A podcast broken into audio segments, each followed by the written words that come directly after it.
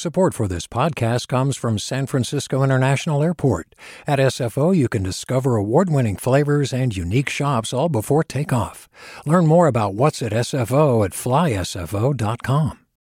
Hey, it's Avery Trufelman, host of Articles of Interest. And I've got to say, I've been a fan of KQED ever since I was a little kid and I would come out to San Francisco to visit my grandma. It was just what we'd always turn on every time we got in the car, every time we were making dinner and turning on the radio. It was always KQED.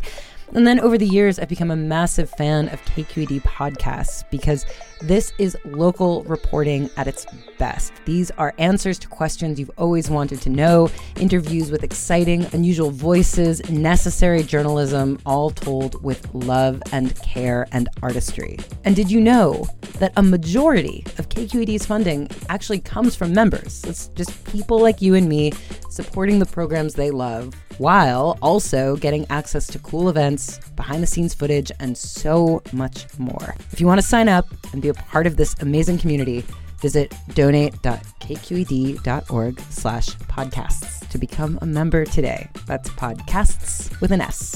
Thank you for listening and thank you for your support. From KQED. Good morning. This is the California Report. I'm Madi Bolaños in San Francisco. Changes are coming to California's masking policies. Effective tomorrow, the state will be further easing its recommendations and leaving more to personal choice. As KCRW's Tara Atrian reports, the new guidance revolves around COVID community levels set by the federal government. The California Department of Public Health's new recommendations are based on the COVID status of a resident's county. The CDC uses a combination of factors like hospital admissions linked to the virus and the rate of new infections to determine it. When the changes go into effect Friday, if a county's in the low level, the broad population can choose to mask up based on personal preference. However, those more susceptible to COVID should consider wearing a mask in crowded indoor settings.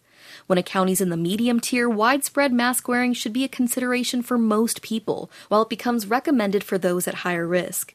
At the highest viral level, the state recommends everyone wear a mask when inside crowded enclosed spaces. Local governments can choose to be stricter than the state, but the update still opens the door for certain congregate settings like prisons and homeless shelters to soften their face covering policies when community levels are low.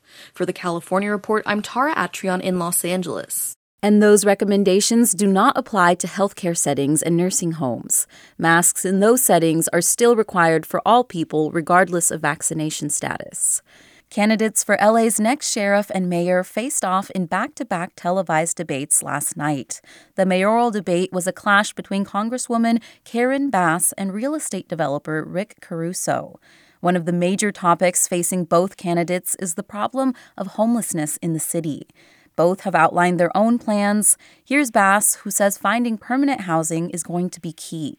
We have to get people off the street right away, but shelters are not the answer. And what we have done too long is we have put people in shelters. Now the shelters have become so dangerous that people don't even want to be in the shelters and are choosing to be outside on the street. So we have to have interim housing, but it has to be very limited in time, and we have to move people into permanent supportive housing. Caruso says he feels his real estate experience can help manage the cost of building both permanent and temporary housing for the unhoused community. My plan is clearly to call a state of emergency, take the authority in the mayor's office, bring a team of the best and the brightest. I want to be a part of a team of change agents that are actually going to get something done.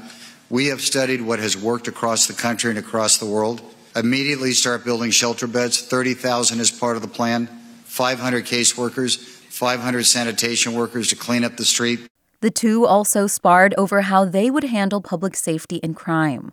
Bass has called for an increase in police staff and more officers on the street, but Caruso wants to expand the force to 11,000 officers, which would be an all time high for the Los Angeles Police Department. Meanwhile, current LA County Sheriff Alex Villanueva and his opponent in November, retired Long Beach Police Chief Robert Luna, also took part in their own heated debate last night. Villanueva, who has clashed with the Board of Supervisors throughout his time as sheriff, said if county voters elected Luna, he would just be a puppet for the board. When the Board of Supervisors recruits eight candidates to run against me, they did it for one reason only because they want a puppet, and we have the person right here as that puppet. He volunteered for that.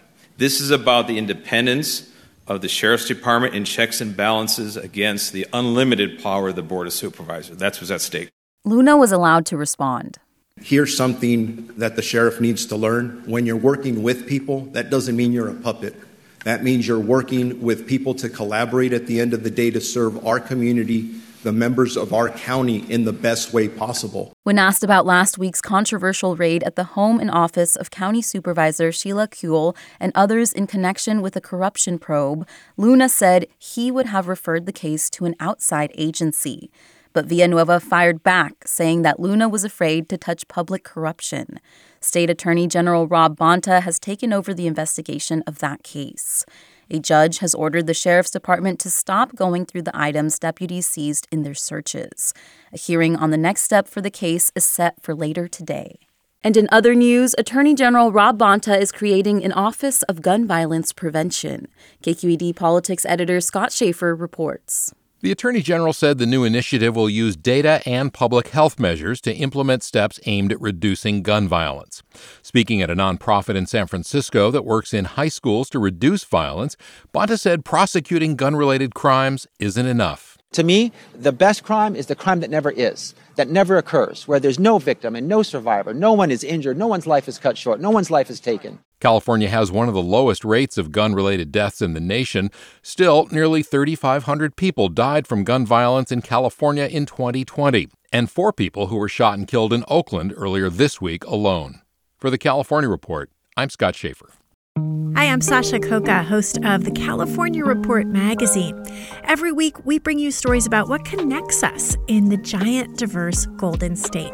Because what happens in California changes the world. I love this place. We were once seen as like the place to be, California. The land of milk and honey. That's where you go to Sunshine State, but we just have challenges right now. KQED's California Report magazine. New episodes drop every Friday, wherever you get your podcasts. Hey there, this is Brittany Luce from NPR's It's Been a Minute. KQED's podcasts like The Bay, Bay Curious, Mind Shift, Right Nowish, and more all tell the stories of the Bay and beyond with reliable, human centered journalism. They aim to inspire, make you think, entertain, and expand your understanding of the place you call home. Here's how you can support podcasting at KQED. Showing your support is easy, and you can join Brittany in supporting KQED Podcast too at donate.kqed.org slash podcast. That's donate.kqed.org slash podcast. Some good news in the battle against the mosquito fire in the Sierra foothills as all evacuation orders have been lifted for residents in El Dorado and Placer counties. Fire officials lifted the last evacuation orders on Wednesday, although they do warn residents that there are still some road closures in the fire area. Judy Hall has lived in Michigan Bluff for decades. She spoke to ABC 10 in Sacramento after returning to her home, which was saved by fire crews. I can't even begin to describe what all they did to protect these homes. Hall's home was saved, but she says some of her neighbors had major damage on their property and could be forced to move. Daryl Moore of Todd Valley tells ABC 10 that he's grateful for all the work firefighters have put in. It was scary to, to think that this could all be gone. Uh, was pretty tough. Just unbelievable people. That's all I can say. Just thankful. Fire officials are warning people that as they do return home, they could encounter toxic and hazardous materials. The fire has burned 76,000 acres and is 49% contained. Hundreds of miles from where a wildfire begins, smoke can choke the sky and turn it orange. Soot and other airborne pollutants from fire are a fast growing public health problem in California. And in a new paper, scientists from Stanford University estimate millions of people live where wildfire smoke has made breathing unhealthy. Joining me now to talk about this is Molly Peterson from our California Newsroom collaboration. Hi, Molly. Glad to be here. So, last year, public radio reporters found that wildfire smoke from California can extend across the country. But what more have scientists learned about smoke pollution since then? Well, this year, the same scientists, some of them who advised the reporters who worked last year, they, these scientists have worked to further establish what's in the sky and connecting it to what people might have breathed on the ground. And what they've sort of estimated is that 27 times as many people live where the air is unhealthy, specifically from fires. That there are some places west of the Mississippi that have seen as much additional particulate pollution related to smoke as the Clean Air Act was supposed to clean from the skies in the last half century. So, this is a significant increase in the potential risk from wildfire smoke for humans. Interesting. And we know that low income people in Latino neighborhoods, like in the Central Valley, they're already breathing air polluted by trucks and cars. So, how did the scientists figure out what pollution is from fire and what isn't? Yeah, it's a difficult question because it's hard to track smoke for a few different reasons. Smoke doesn't move in some sort of smooth blanket over the skies. It curls and it moves in the winds and in the atmosphere. Um, it can be made up of different components depending on what is burning. So the scientists used estimates to sort of measure backward in time what happened in the last 16 years. They combined these satellite measurements with uh, ground based monitors from the Environmental Protection Agency that they looked at what those ground based monitors were measuring on days where they knew it was smoky and they adjusted for potential other sources of particulate pollution. So they created their own model. And the burden falls heavily already on some populations more than others. So understanding this additional pollution makes a big difference. And if, if this is a growing public health problem, have public agencies started to do anything about it? What they've done has been really small so far. They're giving out air filters to low income uh, communities and low income families. Um, some air districts are, you know, doing that. Some air districts are advising people how to stay safe. Uh, but the real question is how we meet the problem at its source, how we begin to think about managing forests and the risk of fires differently if it's going to affect human health. Great. Thanks again, Molly Peterson. You're welcome. A new bill sitting on Governor Gavin Newsom's desk could help street vendors get permits and comply with the state's food code system, essentially making it easier for them to conduct business. The California report went to some bustling Latinx neighborhoods in San Francisco and LA to ask street vendors what this legislation would mean to them if passed. It's a Friday evening in San Francisco's Mission District. A cool breeze runs through the streets, and sidewalks are filled with street vendors selling flowers, jewelry, and food. Ah, pues antes andaba caminando vendiendo, pero luego me, me quedé. Maria Sanchez is a 65 year old Salvadorian street vendor. She sells sliced fruit and churros on the corner of 24th and Mission, right outside the BART station. She says she used to walk around and sell her food. But 11 years ago, she stationed herself on this corner, and she's been selling here ever since. Intenté, pues, intenté muchas veces de, del permiso, pero como para esto, pues no, es bien difícil. She says she tried several times to get a health permit, but it's just too difficult and expensive when you consider she makes about $80 a day and rents a room for $800 a month. That's where SB 972 comes in. To ensure that we're streamlining permitting for them and also just continuing not to, to criminalize them. That's State Senator Lena A. Gonzalez. She represents South LA and she co authored the bill. In 2018, Governor Jerry Brown decriminalized street vending, but the California Retail Food Code, which establishes health and sanitation standards for counties to license food facilities, is really designed for large vendors with costly equipment. Gonzalez says the bill would change that by including smaller push carts and stands and allowing local agencies to reduce or waive permit application fees. The bill would also get rid of criminal penalties for food code violations and replace them with fines. Sí, eh, bueno, la verdad que sí se siente uno más seguro, la verdad. In San Francisco's Mission District, Sanchez says having those protections would make her feel more secure. Down in Los Angeles at MacArthur Park, Edis, who asked us not to use her last name because of her immigration status, says cities often overlook and ignore street vendors. Pienso que es una buena idea porque lo, ya no solo sería Edis and other proponents of the bill say it would legitimize street vendors as businesses. But groups who oppose the bill say it gives street vendors too much freedom. The California Contract Cities Association represents 77 cities in Southern California.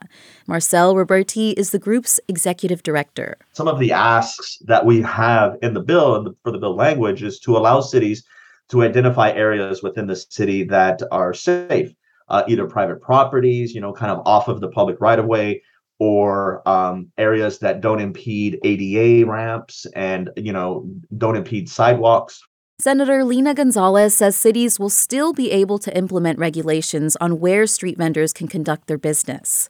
A representative from the governor's office declined to comment on the bill, but said in an email the bill will be evaluated on its merits. Newsom has until September 30th to sign it.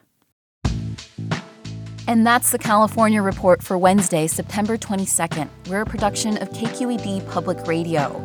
I'm your host, Madi Bolaños. Thanks for listening and have a great day. Support for the California Report comes from the California Healthcare Foundation, working to build a more effective, compassionate, and just healthcare system. On the web at chcf.org/health-equity. Hint: fruit infused water in over 25 flavors like watermelon, pineapple, and blackberry. No sweeteners, no calories, in stores or delivered from drinkhint.com. And Eric and Wendy Schmidt, whose philanthropy includes Schmidt Ocean Institute. Coming this fall, the launch of research vessel Falkor 2, advancing the frontiers of ocean science and exploration on the web at schmidtocean.org. Hi there, I'm Rund Abdelfatah from Throughline. If you're listening to this podcast, you know that KQED produces exceptional storytelling that keeps you informed, inspired, and entertained. Their podcasts cover issues from your neighborhood to the entire country and everything in between. Support this work today. You can help us continue to bring quality podcasts to your ears. Just head to donate.kqed.org slash podcast. That's donate.kqed.org slash podcast.